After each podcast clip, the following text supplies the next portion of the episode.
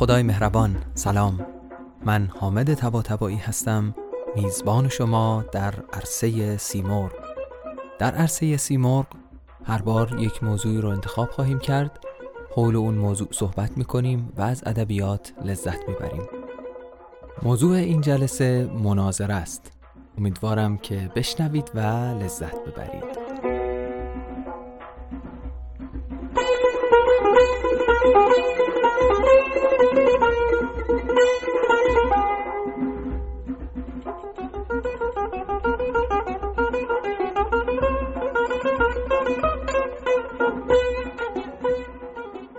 مناظره یک نوع ادبی است که در اون دو طرف با هم گفتگو می‌کنن و تلاش می‌کنن یا همدیگر رو قانع بکنن یا برتری خودشون رو نشون بدن.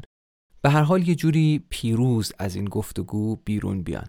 از اونجایی که مناظره رو در واقع میشه یک جور مبارزه کلامی یا فکری نگاهش کرد بعضی این نوع ادبی رو زیر مجموعه ای از ادبیات حماسی می‌دونن. به همین مناسبت من موسیقی این جلسه رو از دستگاه چهارگاه موسیقی ایران انتخاب کردم که خیلی وقتا حالت حماسی داره. حالا شما در خلال این برنامه که این موسیقی رو میشنوید ببینید که آیا این حس حماسی به شما منتقل میشه و احساسش می‌کنید یا نه.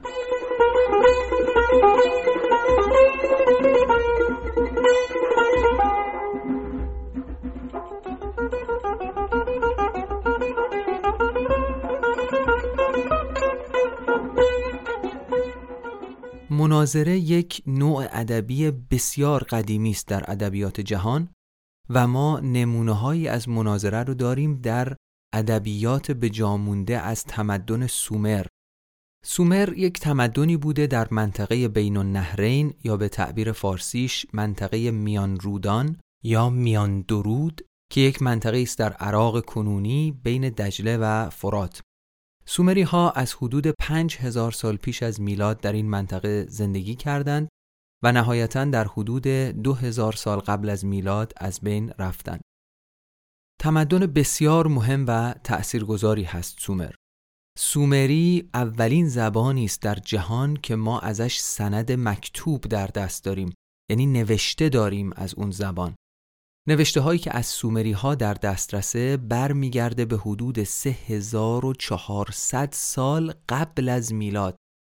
اولین نوشته های سومری بیشتر اسناد اداری و اقتصادی هستند. اما از حدود 2500 سال قبل از میلاد ما در نوشته های سومری شعر می‌بینیم، استوره می‌بینیم، به صورت کلی ادبیات می‌بینیم. به دلیل قدمتش ادبیات سومری بسیار ادبیات مهم و ارزشمندیه و از طرف دیگه به صورت خاص به دلیل محل جغرافیایی تمدن سومر و تأثیراتی که فرهنگ و زبان سومری بر فرهنگ و زبان فارسی داشته باز این تمدن به صورت خاص برای ما اهمیت پیدا می‌کنه. فقط یه اشاره بکنم چون شاید براتون جالب باشه. بعضی از لغتهای متداول در زبان امروز ما اینها احتمالاً ریشه سومری دارن. یکیش همین لغت ادبه که ادبیات هم ازش هست. لغت ادب به احتمال زیاد از دوب در زبان سومری آمده که به معنای لغ و کتیبه هست. حالا برگردیم به مناظره. در اسناد بجامانده از ادبیات سومری ما یک سری مناظره می‌بینیم. مثلا مناظره بین زمستان و تابستان. که در اون زمستان پیروز میشه. مناظره بین ماهی و پرنده که در اون پرنده پیروز میشه. مناظره بین قله و گوسفند که در اون قله پیروز میشه و دیگر مناظره ها در ادبیات ایران هم مناظره قدمت خیلی زیادی داره و برمیگرده به پیش از اسلام. بعضی از محققین این نمونه های خیلی قدیمی مناظره در ادبیات ایران رو تحت تأثیر همین مناظره های سومری می‌دونن. قدیمی ترین متن شعر مناظری که در ادبیات ایران در حال حاضر در دست هست متن شعر درخت آسوریک هست که به پیش از اسلام برمیگرده به زبان پارتی یا پهلوی اشکانی نوشته شده. زبان پارتی یکی از زبانهای ایرانی میانه است که زبانهایی هستند که پس از سقوط هخامنشیان در محدوده ایران بزرگ در زمانهای مختلف به اونها تکلم می شده و استفاده می شده از اونها.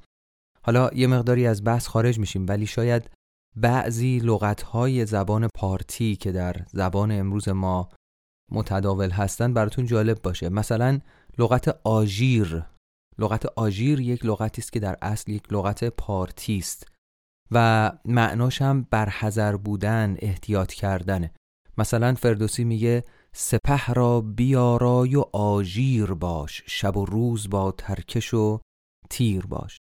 حالا برگردیم به بحث خودمون و منظومه درخت آسوریک. منظومه درخت آسوریک یک مناظره است بین درخت خرما و بز که هر کدوم تلاش می‌کنن برتری خودشون رو به دیگری ثابت بکنن و نهایتا بز هست که در این مناظره پیروز میشه. بعضی معتقدند که این منظومه یک مناظره نمادینه و در این مناظره بز نماینده دین زرتشتی است و درخت نماینده دینهای پیش از زرتشتی است و پیروزی بز بر درخت در واقع نشانی است از تغییر فرهنگ دینی که در ایران رخ داده بوده. بعضی دیگر از محققین البته معتقدند که این مناظره در واقع یک مناظره است بین زندگی دامداری که بز نماد اونه و زندگی مبتنی بر کشاورزی که نخل نماد اونه. و ما می‌بینیم که در این مناظره زندگی دامداری است که بر زندگی مبتنی بر کشاورزی پیروز میشه. بعد از اسلام اولین مناظره هایی که ما در شعر فارسی داریم برمیگرده به اسدی توسی که یه شاعری هست در قرن چهار و پنج.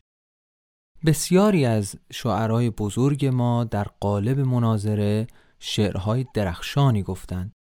مثلا یک نمونه از حافظ این غزل بسیار معروف که گفتم غم تو دارم گفتا غمت سرآید تا آخر غزل. یا نمونه بسیار معروفش از سعدی مناظره بین شم و پروانه هست که شبی یاد دارم که چشمم نخفت شنیدم که پروانه با شم گفت الی آخر. یکی دیگه از شعرهای کلاسیک ما که بسیار مناظره های زیبایی آفریده مولانا هست در مصنوی که خب مناظره های خیلی طولانی و جذابی داره. یا یک نمونه بسیار مشهور دیگه از نظامی که مناظره بین فرهاد و خسروست که باز بسیاری از ما حتما خوندیم. میگه نخستین بار گفتش از کجایی؟ گفت از دار ملک آشنایی تا آخر شعر. من امشب نمی‌خوام که به این نمونه های کلاسیک مناظره در ادبیات فارسی بپردازم بلکه می‌خوام چهار نمونه مناظره از چهار شاعر تقریبا همروزگار ما بخونم. و این از این جهت می‌تونه جالب باشه که ببینیم این درخت چند هزار ساله ادبیات در قالب مناظره امروز چه میوه هایی به ما تحویل داده. ما در این جلسه مناظره هایی خواهیم شنید از پروین اعتصامی از شفیعی کتکنی از شهریار و از احمد شاملو. امیدوارم که بشنوید و لذت ببرید.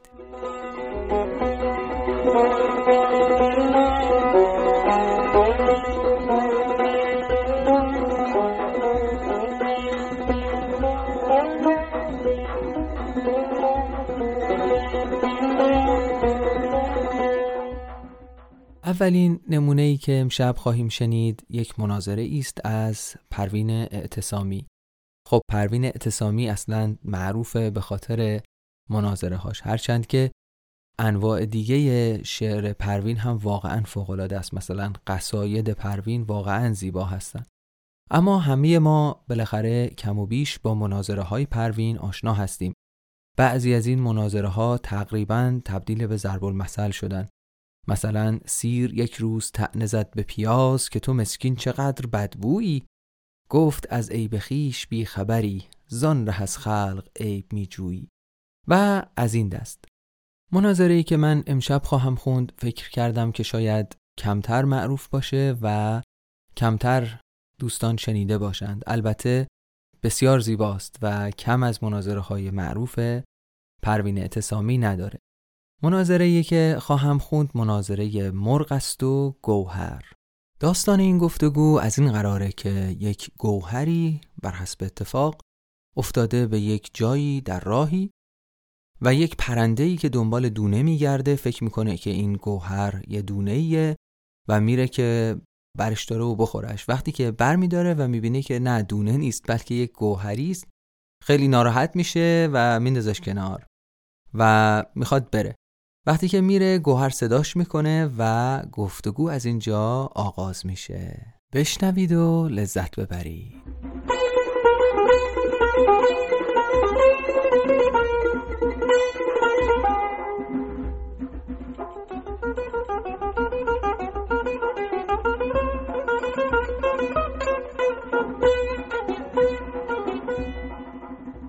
مرغی نهاد روی به باقی زخرمنی ناگاه دید دانه لعلی به روزنی. پنداش چینه است به چالاکیش ربود آری نداشت جز هوس چینه چیدنی. چون دید هیچ نیست فکندش به خاک و رفت. زین سانش آزمود چنی آزمودنی. خواندش گهر به پیش که من لعل روشنم. روزی به این شکاف فتادم ز گردنی. چون من نکرده جلوگری هیچ شاهدی چون من نپرورانده گهر هیچ معدنی.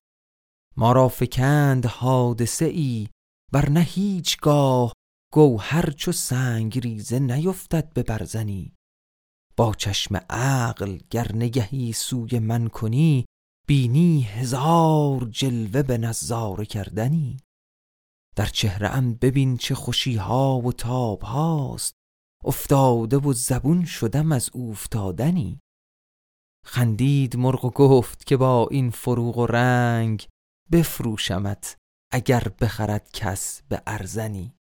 چون فرق در و دانه تواند شناختن آن کو نداشت وقت نگه چشم روشنی.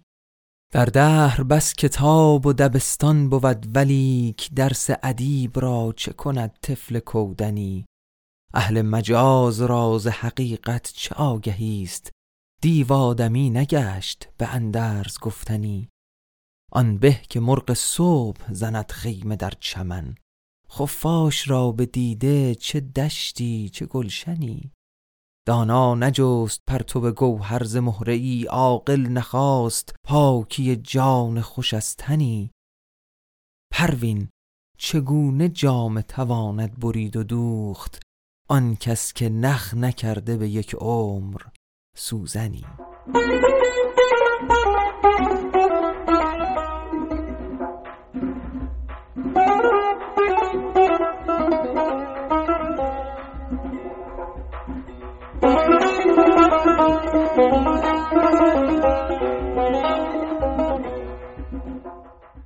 نمونه بعدی مناظره در برنامه امشب یک مناظره است بین قوک و گون از استاد شفیعی کتکنی.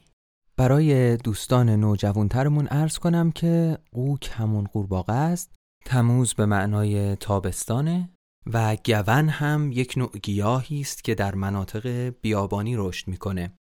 در این مناظره ما یک گونی رو می‌بینیم از یک طرف که پاش در زنجیر خاک داغ بیابانه و از طرف دیگه یک قورباغه‌ای رو می‌بینیم که آزاده و در یک برکه‌ای و لجنزاری داره زندگی می‌کنه.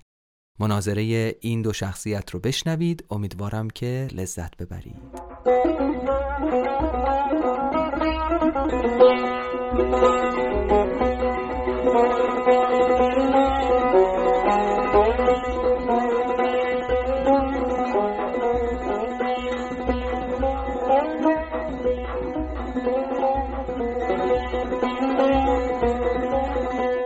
در حجوم تشنگی در سوز خورشید تموز پای در زنجیر خاک تفته می نالد گون. روزها را می کنم پیمانه با آمد شدن. قوک نیزاران لای و لوش گوید در جواب چند و چند این تشنگی خود را رها کن همچو ما. پیش نهگامی و جامی نوش و کوته کن سخن.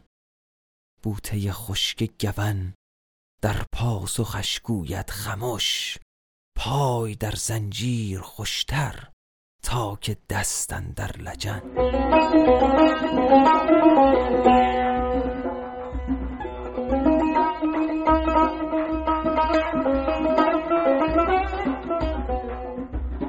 سومین مناظره امشب از مرحوم شهریاره. این مناظره گفتگویی است بین منبر و دار. منبر رو به دار می‌کنه و بهش تعنه می‌زنه که تو از خانواده ما هستی از چوب ها هستی به اصطلاح و خلاصه این چه وضعیه که پیدا کردی و این چه شغلیه که پیدا کردی و یه گفتگویی بین منبر و دار شکل می‌گیره. ابیات گزیده ای از این گفتگو رو خواهم خوند. امیدوارم که لذت ببرید. فقط یه لغت رو توضیح بدم لغت شهنه یا شهنه به معنای پلیس نگهبان داروغه هست. بشنوید و لذت ببرید.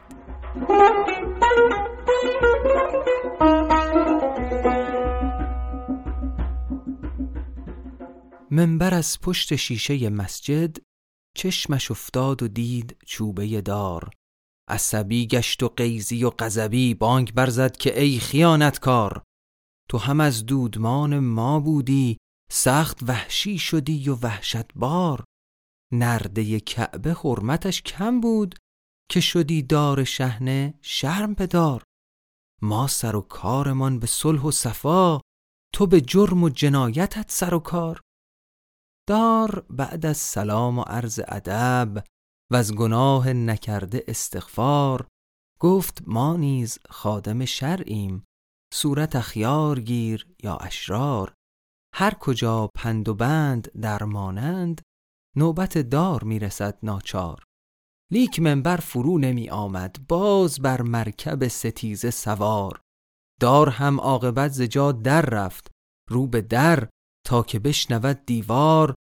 گفت اگر منبر تو منبر بود کار مردم نمی کشید به دار.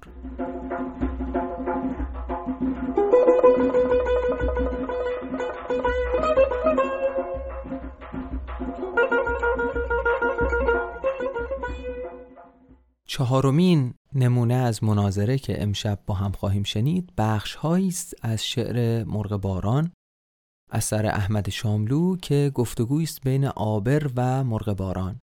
فضای این گفتگو یک شب طوفانی ترسناکه که علل قاعده همه باید برن و یه جایی پناه بگیرن.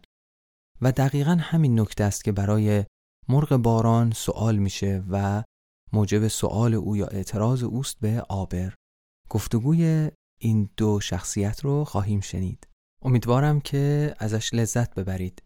پیش از اون که این اشعار رو برای شما بخونم تا عرصه سیمرغ دیگر از شما خداحافظی می کنم امیدوارم که خوب و خوش و سلامت باشی.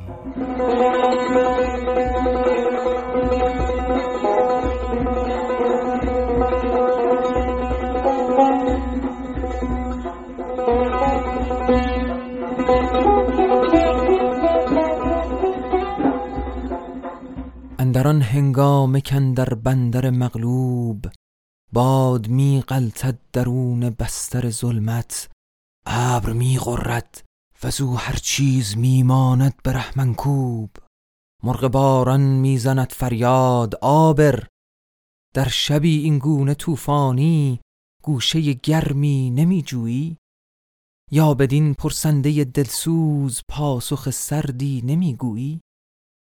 ابر می گرید باد می گردد و به خود این گونه در نجوای خاموش است آبر. خانه ام افسوس بی چراغ و آتشی آنسان که من خواهم خموش و سرد و تاریک است. رعد می ترکد بخنده از پس نجوای آرامی که دارد با شب چرکین.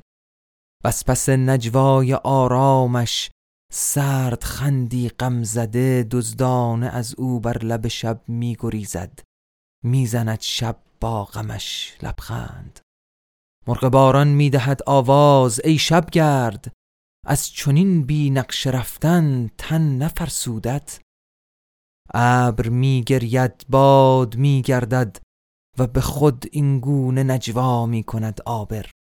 با چنین هر در زدن هر گوشه گردیدن در شبی که وهم از پستان چونان غیر نوشد زهر رهگذار مقصد فردای خیشم من. ورنه در این گونه شب این گونه باران این چنین طوفان که تواند داشت منظوری که سودی در نظر با آن نبندد نقش. مرغ مسکین زندگی زیباست خرد و خفتی نیست بی مقصود. می توان هر گونه کشتی راند بر دریا. می توان مستانه در محتاب با یاری بلم بر خلوت آرام دریا راند. می توان زیر نگاه ماه با آواز قایقران ستاری زد لبی بوسید. لیکنان شبخیز تن پولاد ماهیگیر که به زیر چشم طوفان برمی افرازد شراع کشتی خود را. در نشیب پرتگاه مظلم خیزاب های حائل دریا تا بگیرد زاد و رود زندگی را از دهان مرگ مانده با دندانش آیا طعم دیگرسان از تلاش بوسه ای خونین که به گرما گرم وصلی کوته و پردرد بر لبان زندگی داده است؟ مرغ مسکین زندگی زیباست. من در این گود سیاه و سرد و طوفانی نظر با جستجوی گوهری دارم. تارک زیبای صبح روشن فردای خود را تا بدان گوهر بیارایم. مرغ مسکین زندگی بی گوهری این گونه نازیباست